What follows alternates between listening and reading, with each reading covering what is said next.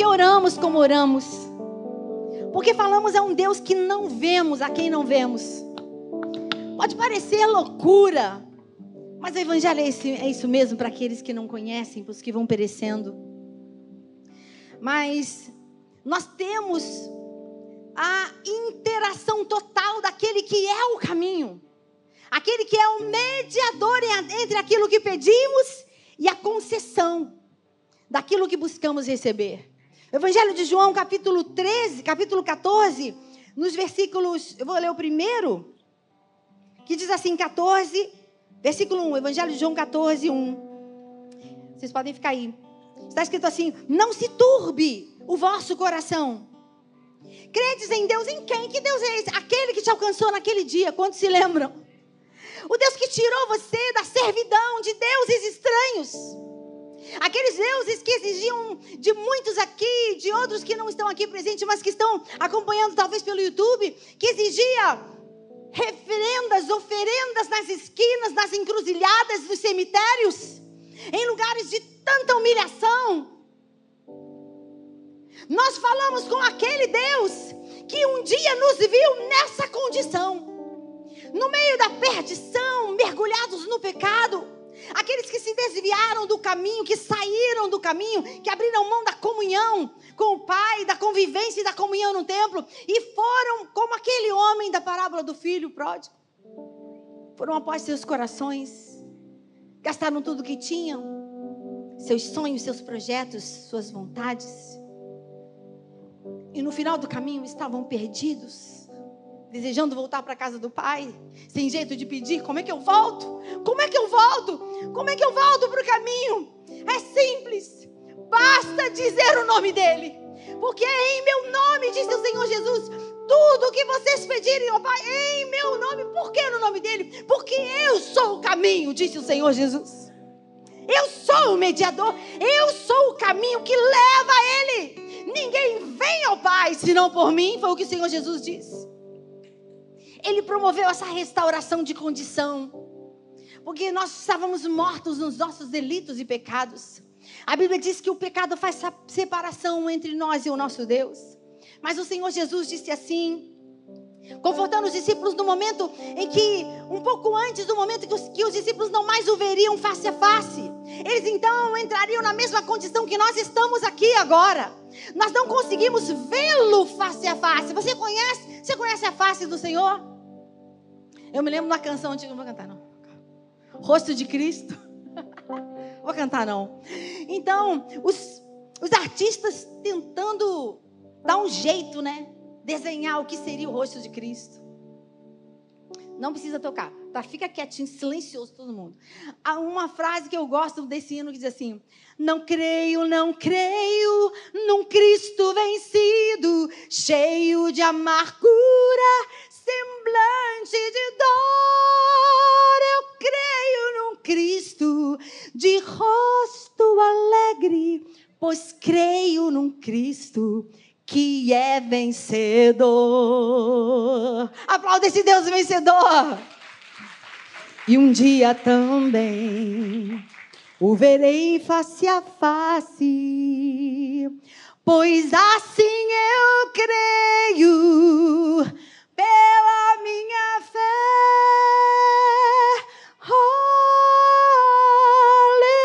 Aleluia, verei o seu rosto. Você crê? Verei a Jesus, tal como Ele é. Aplauda esse Deus. Os discípulos conseguiriam ver o rosto. E o Senhor Jesus estava preparando-os, preparando para o momento em que eles não estariam mais juntos. E aí, ele está confortando os discípulos, dizendo: Não fiquem conturbados, não se turbe o vosso coração, credes em Deus e crede também em mim. E ele segue falando: Olha, na casa do meu pai há muitas moradas. Se assim não fora, eu vou-lhe teria dito, pois vou preparar-vos lugar. E quando eu for e vos preparar lugar, voltarei e vos receberei para mim mesmo, para que onde eu estou, estejais vós também. Você crê que essa promessa não pode voltar atrás? Que a palavra desse Senhor e Salvador, desse Deus maravilhoso, não muda jamais? Então, se você crê, diga aleluias. Vai acontecer como está escrito. Significa que o Senhor Jesus vai voltar. E onde Ele estiver, estaremos nós juntos com Ele. Então o conheceremos face a face, como naquele momento os discípulos. E quando eu for, ele vai preparar lugar. E vós, versículo 4, e vós sabeis o caminho para onde eu vou. Aí vai, a gente vai descendo, ele vai falando com Tomé e vai ali atestando daquilo que ele já vinha falando, já vinha ensinando no caminho. E aí, a partir do versículo 11, está escrito assim: Crede-me que estou no Pai, e o Pai em mim crede ao menos por causa das mesmas obras, o Senhor vinha fazendo obras. E aquele um Tomé fica, começa a discutir, né? Então a questão é: nós dependemos hoje daquilo que vemos, não precisa responder. Porque de fato temos visto Deus fazer grandes coisas, mas nós temos o conhecimento de grandes coisas que o Senhor já fez. Diga aleluia se você crê. Nós cremos que o, o mar vermelho foi aberto, você crê? Vai dizendo glória a Deus. Você crê mesmo? Você crê que caía maná do céu, caía aquela chuvinha, aquela coisa que eles podiam pegar e transformar num pão gostoso toda manhã? Você crê que foi assim como está escrito? Vai dizendo aleluia. Você crê que a galera quis comer carne e o Senhor desviou a rota das codornizes porque não passavam por lá, pelo deserto? Vamos combinar os bichinhos desse tamanho. E o Senhor, porque eles pediram, o Senhor desviou a rota deles e foi uma chuva de, de codornizes e eles comeram carne, comeram carne, muita carne, muita carne. Por quê? Porque o Senhor sabe o caminho das codornizes, mas Ele pode mudar todas as coisas, porque alguém clamou crendo, aleluias. Porque alguém clamou, clamou crendo. Qual é o caminho? O Senhor Jesus atesta dizendo: em meu nome. Versículo 13: E tudo quanto pedirdes em meu nome, isso farei Olha como o Senhor está comprometido com, com o nome dele. Como, como nosso Deus é uma unidade perfeita, composta, Pai, Filho e Espírito Santo. Um dá testemunho do outro. Ele diz: peça crendo. Peça no meu nome. E eu vou fazer. Porque o Senhor zela pelo seu próprio nome. Aleluias. Bendito seja o nome do Senhor. E ele disse: se tudo quanto pedis em meu nome, isso farei, a fim de que o Pai seja glorificado no Filho. E aí eu quero parafrasear aqui e te perguntar, responda para o seu coração. Somos filhos, você é filho, diga amém. O nosso Pai tem sido glorificado na nossa vida como filhos. O que você pede reflete a glória de Deus, Pai. Porque foi para isso que fomos designados. Vá para o Evangelho de. É, o mesmo livro, evangelho, o mesmo Evangelho de João 15. Quando o Senhor fala assim: Eu sou a videira, vocês eu sou a videira verdadeira, o meu pai é o agricultor. E aí ele vem falando que nós somos os ramos, nós somos enxertados nele. E aí está escrito que, se, versículo 7, se permanecerdes em mim, as minhas palavras permanecerem em vós, pedireis o que quiserdes e vos será. Ô, oh, gente, está todo mundo aqui? E vos será o quê? Feito. Por quem? Por quem? Quem é que vai fazer? Quem? Chacrinha. O que, que aconteceu? O povo foi. O que, que aconteceu? Dormir. Para a glória do nome dele mesmo.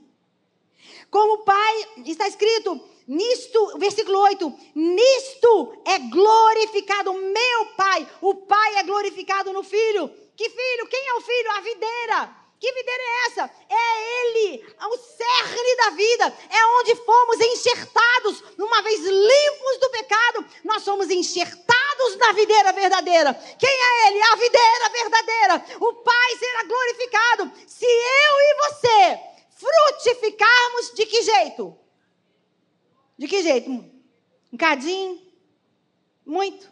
Nisto é glorificado em que deis muito fruto. Versículo 8, capítulo, capítulo 15 do mesmo Evangelho de João. Nisto é glorificado, meu Pai, em que deis muito fruto. E assim vos tornareis meus discípulos. Eu não sei com, como é a sua vida quanto à frutificação daquilo que você passou a ser. Não é possível embora a gente veja os sinais e a ciência se multiplicou de tal maneira que hoje há enxerto de todo jeito, né? As, as frutas, os legumes, eles estão transmutados e aí a gente vai vendo assim uns negócios esquisitos, né? Porque não está de acordo com o padrão. Mas há um modelo de enxerto que eleva muito a qualidade daquele que é enxertado. Se formos enxertados na videira, não há como frutificarmos de outra coisa a não ser dele, para a glória dele. Se os frutos que você dá não glorificam o Senhor, não estão em acordo, de acordo com o padrão daquele que onde fomos enxertados, está na hora de uma limpeza acontecer.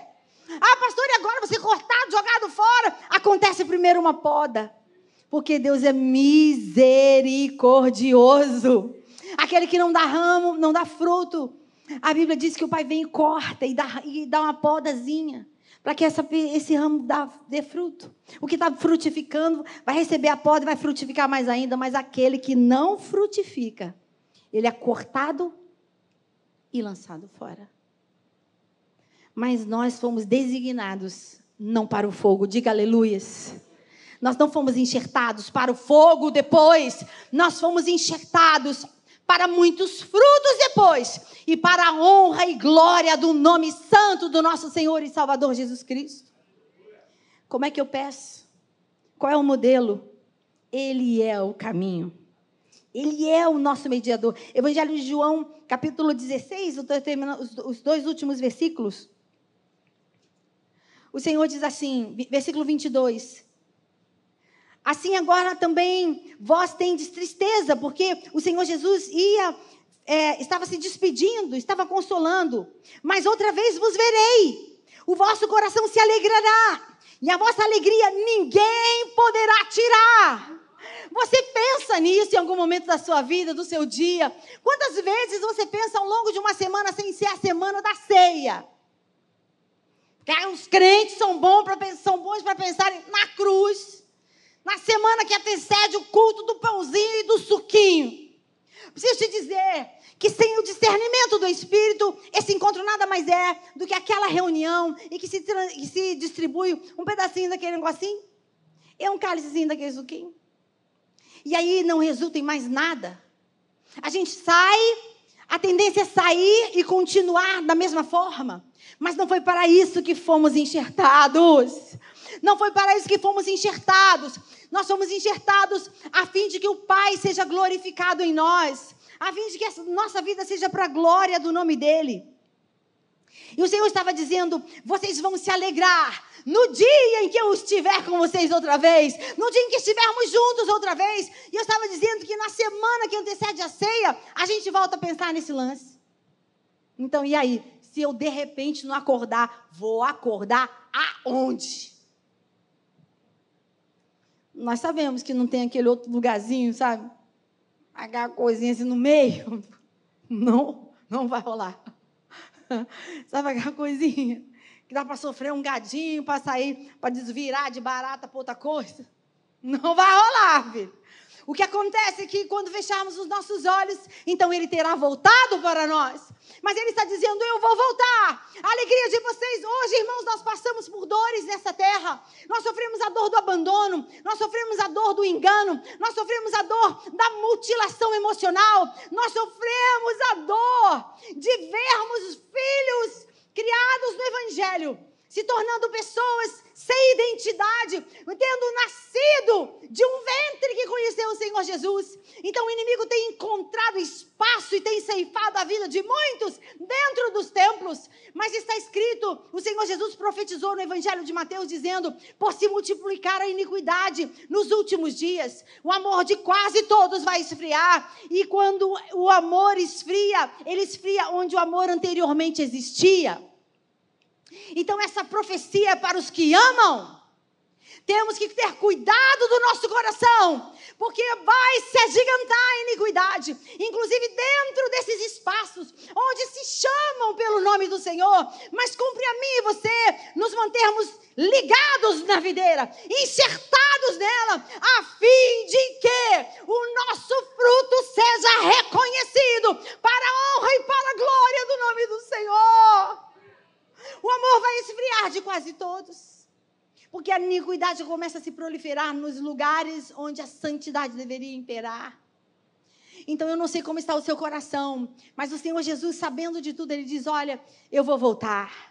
E tudo isso vai acabar. Você precisa se manter fiel. Nós precisamos permanecer nele. Ele disse: Se vós permanecerdes em mim, e eu permanecerei em vós, e aí vocês vão frutificar, e o vosso fruto será muito para a glória do nome do Senhor, do meu Pai. Está escrito aqui, deixa eu ler, no capítulo 15. Deixa eu voltar aqui. Rapidinho. Versículo 16, ele diz assim: Não fostes vós que me escolhestes a mim, pelo contrário, eu vos escolhi a vós outros e vos designei para que vades e desfruto, e o vosso fruto permaneça, a fim de que tudo quanto pedirdes ao Pai em meu nome, Ele vos conceda. Então, o caminho nós já conhecemos, é no nome dEle. Não há outro nome acima, abaixo, antes dele não haverá outro nome após esse nome. Ele é o nome, ele é o caminho. Em meu nome diz o Senhor. Levante-se no seu lugar. Eu não sei como você tem pedido, se você tem essa visão clara de que o nome do Senhor Jesus é a ponte, ele é o mediador entre o que sai da sua boca, entre o que você pede e aquilo que você deseja receber do Senhor. Ele é o caminho. O nome dele traz existência tudo aquilo que não existe. Ele trata aquilo que não é como se já fosse. É no nome dele. Aí a pergunta para o seu coração e o meu, para você pode responder: O que você pede vai glorificar o nome do Senhor? O que você anseia receber vai glorificar o nome do Senhor? É importante passarmos por esse crivo do Espírito Santo. Que tudo seja para a glória do Senhor. Que tudo seja para a glória do nome do Senhor. Aleluias. Quando eu vier, o consolador que eu vos enviarei da parte do Pai, o Espírito da verdade que dele procede, esse dará testemunho de mim, e vós também testemunhareis, porque estás comigo desde o princípio. Quero voltar um versículo aqui atrás. Está escrito assim: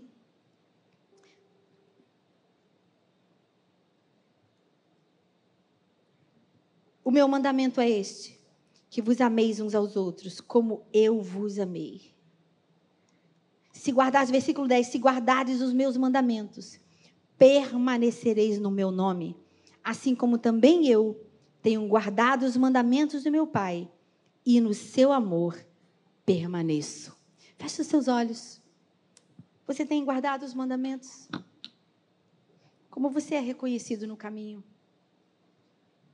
Existe algo que precisa ser retirado? Então, talvez seja esse momento de você pedir a poda. Pastora, mas isso pode doer, é verdade.